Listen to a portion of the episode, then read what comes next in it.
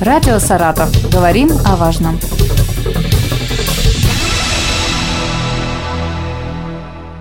У микрофона Юлия Маслова. Здравствуйте. Недавно мэр Михаил Исаев предложил провести ревизию рекламных щитов в Саратове.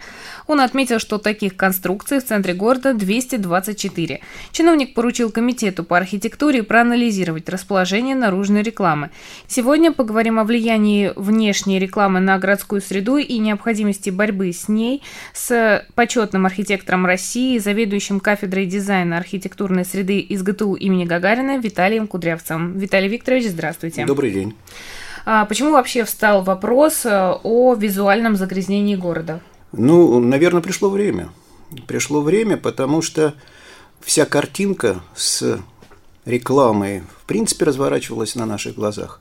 Она не могла появиться раньше. Всему свое время. Когда у нас появилось э, уже развитие частной инициативы, конкуренция, появилась необходимость рекламировать свою продукцию с тем, чтобы все продавалось.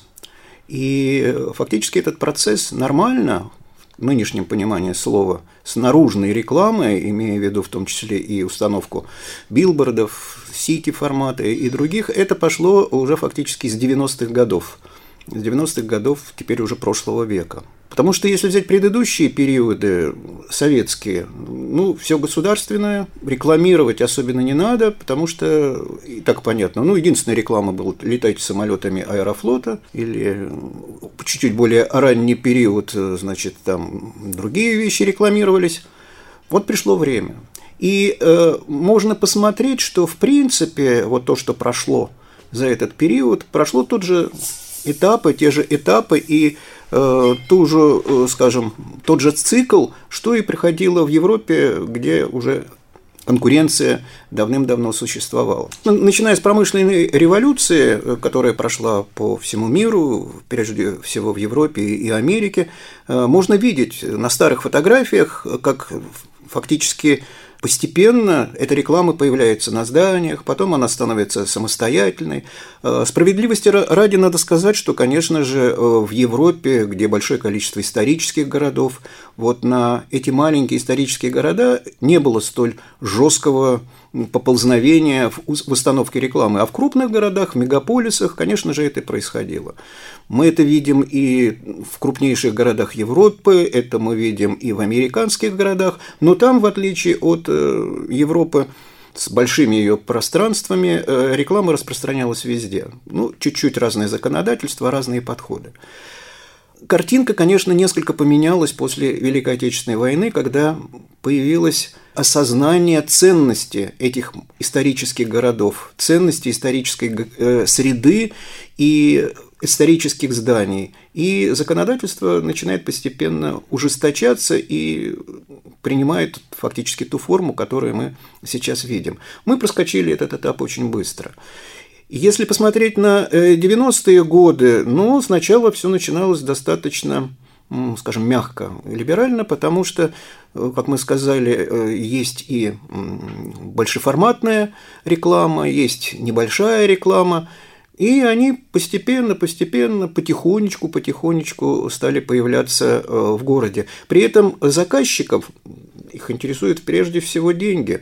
Их интересует с тем, чтобы зритель это увидел. Конечно же, э, для большеформатных счетов интересно разместить их так, чтобы, проезжая на автомобиле, э, значит, водитель видел эту рекламу. Она западает ему, эта информация, в мозг, и при продаже он ее потом постепенно вспоминает. И поэтому они анализировали основные потоки транспорта, количество автомобилей. И так как не было столь жесткой регламентации – ну, пошел такой вот э, усиленный рост установки этих объектов. А, при этом, если сначала это было достаточно деликатно, то позже у заказчика часто возникает такое мнение, что чем больше рекламы, тем лучше. Поэтому и вывески на зданиях становятся больше, и количество этих вывесок становится больше – ну, многие из них э, исходили из своих посылов. На самом деле здесь посыл и другой есть, потому что постепенно эта реклама превратилась в информационный шум. И она не давала того эффекта, на который э, заказчик э, рассчитывал. И у нас, мы быстро проскочили многие этапы, и появляется новый документ – это зоны, зоны исторического центра Саратова, зона И1, И2, И3. Ну, грубо говоря, зона И1 – это древнейшая часть Саратова, это московская, часть Чернышевской, э, застроенная зданиями конца 18-го, начала 19 века. Зона И2 – это у нас идет середина 19 до начала 20 и зона И3, где э, объекты культурного наследия встречаются ну, чуть-чуть пореже, среди них много э, новых зданий. Там есть очень четкая регламентация по новому строительству, ограничения есть. Чуть позже появилась регламентация по, э, скажем, рекламе и вывескам – с участием, значит, вот москвичей это было все сделано, появился своеобразный такой дизайн-код, дизайн-код размещения рекламы. Конечно же, на первых порах это вызвало достаточно бурную реакцию собственников, э, их можно понять, они вложили деньги, и вдруг надо менять на что-то более маленькое, деликатное, а потому что поменялись приоритеты. Если раньше было главным, вот, собственно, э, то, что продается, то теперь главным историческая среда. Памятники стали главными.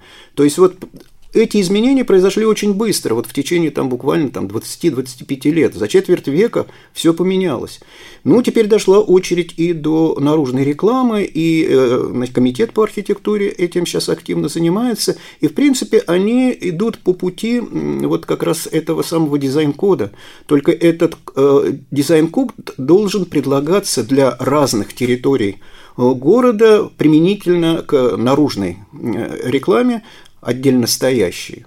Это будет касаться и размеров этой рекламы, может быть, хотелось бы на это надеяться, и какой-то стилистики, не стилистики, но идентификации, потому что мне лично было бы интересно, если бы саратовская наружка имела какой-то такой вот свой облик, который отличал ее от, от типовых э, производимых, мы знаем в, в каких городах э, России, э, типовых конструкций. Вот если это будет, они будут стоять там, где должно быть, не мешая ни памятникам архитектуры, ни э, восприятию этих памятников, э, не мешая городской среде, ну, тогда э, такая картинка, наверное, будет правильная. Кстати, касаемо памятников архитектуры, вот в период бурного развития ну, количество объектов, стоящих на охране, может быть, было и э, значительным, но проектов охранных зон было не очень много. Сейчас этих проектов охранных зон достаточное количество, и они тоже накладывают отпечаток, потому что в охранной зоне, если там предписано регламентами этой охранной зоны, часто нельзя просто ставить никакую рекламу, кроме информации, относящейся к памятнику. То есть мы видим очень-очень бурное и такое быстрое развитие, и, конечно же, вот сейчас настало время на него реагировать, это правильно. Мы уже затронули вопрос о дизайн-коде, а вот какой он дизайн-код Саратова а, с учетом того, что у нас э, сейчас э, преображаются некоторые объекты, например, цирк, который, наверное, много обсуждений вызвал, каким он был и какой он стал сейчас. То есть, по идее, он вернулся к своему старому облику, как писали некоторые СМИ ну, я не хочу в эту длительную дискуссию, э, скажем, встревать. Э, в значительной степени, да, был снят э, более поздний декор, вот эта стеклянная стена на главном фасаде, но к своему старому виду он не совсем полностью пришел. Он отличается и по цвету, он отличается и цветом переплетов, и появившимися на боковых частях декоративными изображениями, которые, собственно, и отсылают э, это здание к к понятию цирк. Мне кажется, вот как раз эти вещи сделаны очень хорошо, потому что они э, такой идентификатор этого здания. И они во многом как бы, ну, подтягивают его э, к современности и являются вот показателем того, что мы сейчас находимся уже в 21 э, веке. Поэтому, э, конечно же, здание то, что навели порядок, то, что сделали ремонт, заслуживает э, высочайшего одобрения, но надо точно так же, как происходит с памятниками архитектуры, точно так же отнестись и к среде. Дело-то в том, что, ну, скажем, в исторической части города это является одним из достояний не только туристов, которые ходят ну, по парадным всяким э, проспектам и положенным э, экскурсоводами э, как бы маршрутам, но и это дух города. И вот э, как раз та, та самая история, которая сейчас является одним из важнейших факторов для развития исторических в данном случае городов. Поэтому, конечно же, приоритеты поменялись. И отношение к среде, ну это же в принципе это городской интерьер. Вот если мы реставрируем памятник, не ремонтируем и приспосабливаем под что-то, а реставрируем, мы занимаемся реставрацией интерьера. И тогда мы видим его в полной красе, и мы радуемся, как как здорово, как хорошо, и в то же время видим, э, что было раньше. Но в городе это, этого будет не, недостаточно, потому что мы уже сказали, мы живем уже в 21 веке. И здесь должны присутствовать элементы этого 21 века. Как бы хорош, хороша ни была вот эта э, как бы, историческая архитектура, она очень хорошо проходит в маленьких городках, а в крупнейших городах уже полной стопроцентной сохранности часто оказывается недостаточным. Поэтому здесь должен присутствовать 21 век. Но присутствовать деликатно, ненавязчиво, чтобы мы ощущали, да, мы в 21 веке, и в то же время по, не по контрасту и по, э, скажем так, как дополнение мы понимали, что вот наш 21 век базируется вот на этой сохраненной, воссозданной и преображенной красоте. В каких местах в городе строго регулируется дизайн-код? Например, может быть, проспект Кирова, Рахова? Ну, э, значит, э, мы сказали, что и проспект Кирова, и Рахова, и Московская, они относятся к разным зонам. Зоны и 1, и 2, и 3. Ну вот э, проспект – это зона, по-моему, и 2. Вот. И один – это древнейшая часть города, это площадь музейная, бывшая соборная, застройка образцовых фасадов начала XIX века, которые часто стоят на фундаментах XVIII века, и те, кто спускался в подвалы, там потрясающие подвалы, сводчатые подвалы, просто их должны видеть как можно большее количество людей. Э, вот здесь свои правила, правила, определяемые э, архитектурой XIX века. Это регламентированная архитектура, очень жестко, строго прописана, со своими правилами, отклоняться от которых нельзя. Зона И2, там чуть-чуть больше свободы. Да, мы оперируем историческими стилями, но мы комбинируем. Там одна комната может быть сделана в одном стиле, другая в другом, третья в третьем. Вот, поэтому здесь некоторая вольность появляется – но появление этой вольности не значит, что должна быть э, бесконечная вольность в отношении к этим зданиям. Здесь тоже должны быть регламенты. И вот эти регламенты, они в значительной степени э, прописаны вот в том, тех требованиях, которые предъявляются к объектам э, культурного наследия. И высота их, и там вынос букв. И это как бы нормально. Ну, как бы помягче сказать, вот если вы приезжаете в Европу, там не надо каких-то гигантских конструкций, гигантских конструкций для тех, кто не знает, и в тех э, городах, где нет этих регламентов. Я считаю, что они должны быть. Поэтому мы подошли, опять повторяем, к нужному этапу, и сейчас важно сформулировать и дальше строго выполнять. А какие вот э, меры предпринимаются уже сейчас? Что уже сделано, может быть? Ну, э, работу выполняет комитет по архитектуре градостроительству, а, они тоже провели анализ значит, э, территории, выявили э, значит, то, что сейчас уже противоречит э, ну, некоторым изменившимся законам, это касается и памятников архитектуры, нахождения как бы в территориях, где предписано очень жесткий взгляд на установку рекламных конструкций. И они посмотрели э, мировой опыт, отечественный опыт, и вот на основании этого и попытаются сделать вот этот своеобразный такой конструктор для, для той же самой зоны И1, зоны И2, И3. Будут, наверное, предложены чуть-чуть разные э, как бы возможности, где можно развернуться. Ну, как скажем, около Троицкого собора мы же не поставим гигантскую конструкцию, которая его заслонит. Ну, мы пр прекрасно понимаем это логически но теперь это будет, э, и теперь это подкреплено и юридические требования к охранным зонам. Но теперь еще это будет подкреплено вот теми э, законодательными документами, которые подготавливаются вот как раз в администрации города Саратова. Расскажите, пожалуйста, как исторически сложилась э, борьба с э, излишней рекламой? Ну, борьба с излишней рекламой, она как бы, ну, наверное, это в значительной степени реакция людей на тот этап, когда, скажем, размещая рекламу, посчитали, что чем больше, тем лучше.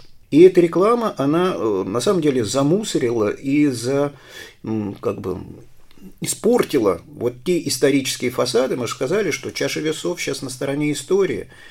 Все, как бы все. Э, это общая такая тенденция, на которую люди нормально реагировали. Ну, кто-то тихонечку, кто-то громко, но это на самом деле потребность города есть.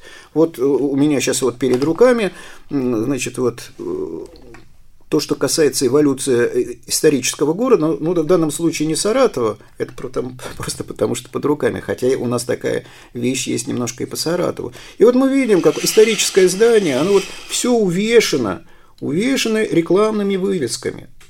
Тогда это не считалось плохо. Ну, информация, что на первом этаже это, на втором то, на третьем этакое. Но мы сейчас чуть-чуть по-другому на этом смотрим. И то, что было хорошо в конце XIX века, нехорошо в начале XXI века. Поэтому, поэтому и предпринимаются эти шаги. Ну, даже, наверное, и необходимости в этом нет, потому Конечно. что раньше ты смотришь на здание и видишь там, что на первом этаже, на втором, а сейчас мы можем с помощью гаджета посмотреть, что находится в том или ином здании. Ну, чуть-чуть вот э, раньше, потому что вместо вот этого огромного количества вывесок, ну, просто предлагалось сделать такую универсальную табличку, на которой было написано на первом это, на втором то, на третьем и третье. Поэтому, ну, сейчас вот переходим уже к более продвинутому такому варианту, еще более честному по отношению к этой э, исторической среде. А какие ограничения есть на размещение вывесок наружной рекламы и есть ли какие-то этические нормы? Потому что у нас вот э, много рекламных щитов э, с подтекстом, э, обилие таких ритуальных услуг, и все это в черте города, это смотрится, ну, как-то несуразно. Конечно же, в тех ограничениях, может быть, это вот, которое сейчас разрабатывается в новых положениях, это может быть про, прописано, хотя это на самом деле, вы правильно сказали, это морально-этические и поэтому требования, и поэтому, ну, скажем, рядом, ну, не знаю, с ЗАГСом размещать похоронную информацию, ну, мягко скажем, это некрасиво. Вот. И тем не менее, вот это такое вот наше отношение тоже этическое к, к этим вещам, что можно, что нельзя, ну, к сожалению, не всегда на всех действует. Ты мне закон покажи, скажут, где это запрещено. Я думаю, что вот в, этой, в этих новых документах это будет отражено. И тогда вот смотри, пожалуйста, буква закона. И тогда вопросов будет меньше. Какие сейчас есть планы по преображению Саратова на будущее? Вопрос, конечно, интересный. Саратов развивается достаточно динамично, и у него есть э, как бы вот ядро, историческое ядро, которое, честно говоря, в значительной степени и есть Саратов. Именно по этому ядру и ассоциируют люди, не только туристы, но и горожане, как бы город. Во-первых, это история города, здесь многовековая история – Потому что каждое здание – это история. Вот здесь был Маяковский, вот здесь был, были великие композиторы, здесь жили замечательные художники. Она, вот это, эта территория дышит этим всем делом. Ну а новые территории, которые тоже достаточно э, быстро и активно начинают развиваться, они должны, как мы говорим, преемственное развитие традиций. Не, не повторять, потому что опять мы живем в 21 веке, а вот преемственно развивать. Очень важно. И если это будет проходить, происходить, ну тогда город будет тоже смотреться цельным. Не только центр и какая-то там периферия. Он везде будет интересен. И то, что э, как бы происходит, мне кажется, уже является шагом э, вот в этом направлении. Ну, например, э, был объявлен международный конкурс на застройку пяти территорий в Саратове. Это касается и территории бывшего аэродрома, и Глебучего оврага, и значит, Парка Победы, значит, пляжа. То есть вот эти территории обладают тоже особенностями и как бы ландшафтными особенностями. Более того, это граница разлома разных платформ, на которых находится Саратов. Кстати, они очень сильно работая в жюри, немножко углубились в эту тему, очень сильно как бы отличают, э, скажем, зону одной платформы от зоны другой платформы. Э, даже чисто внешне и по, по ощущениям. На одной территории вы чувствуете себя так, а на другой уже, там буквально в нескольких сотнях метров совершенно по-другому. И вот этот вот конкурс показал разные подходы э, к развитию, где, несмотря на абсолютно современные вещи, есть нечто общее в каждом из этих проектов, и это общее ну, перекликается или меньше перекликается вот как раз с исторической частью, но, ну, на что мы особенно обращали внимание. Поэтому вот так, такие проекторы в работе Сейчас на их основе делается уже более реальный проект, это не конкурсный проект. И я думаю, что мы, э, чтобы мы все увидели, что современная архитектура может быть э, хорошей. Она должна быть хорошей, она должна быть, ну, скажем, удобной человеку. Человеку и экологичной требования современное, но вполне-вполне и футуристическое. Поэтому вот хотелось бы, чтобы город двигался в этом направлении. И те элементы благоустройства, которые сейчас по, по разным частям э, города происходят, но ну, это вот тоже шажочки, шажочки в этом направлении, чтобы город был цельным и везде был комфортным. Я знаю, что вот э, в конкурсах участвуют участники из разных э, городов, стран. И когда они представляют свои проекты, вот что общее у них чаще всего встречается? Может Ой. быть, можно выделить что-то вот одно, что есть в каждом проекте, или хотя бы Понимаете, э, конечно, очень хорошо, что вот люди приехали, у них незамыленный взгляд, они смотрят на город вот так вот открытыми глазами, но смотрят, особенно это касается, скажем, западных участников, но смотрят со своих позиций. И не всегда их позиции соответствуют как бы тем особенностям, которые характерны для данного города. Да большинство, кто живет здесь, ну, скажем, каких-то так глубоких закономерностей-то и не видит. В принципе, это работа, ну, скажем, там, профессионалов, теоретиков, через, через них преподавателей, студентов, с тем, чтобы вот это донести. Ну, честно скажу, вот просто как бы я, у меня диссертация была посвящена преемственному развитию центра Саратова, и э, вот там вдруг мне неожиданно в голову мысль дурацкая пришла. Потом она реализовалась частично через вот эти зоны 1, и 2, и 3. А чего же тут такие закономерности есть? Чего ж никто про них не говорит? Они же на поверхности лежат. Они же просто кричат, что тут такие закономерности – на самом деле эти закономерности характерны для городов с экстенсивным развитием значит, э, территории и с так называемым ползучим центром. Ну, связаны они будут с особенностями морфологии. Не только Саратов, ряд других городов и у нас в стране, и э, как бы не только у нас а отличаются этими особенностями. Но если вы это знаете, просто-напросто, или хотя бы дадите эту информацию для конкурсантов, тогда они обратят на это внимание. Угу, спасибо.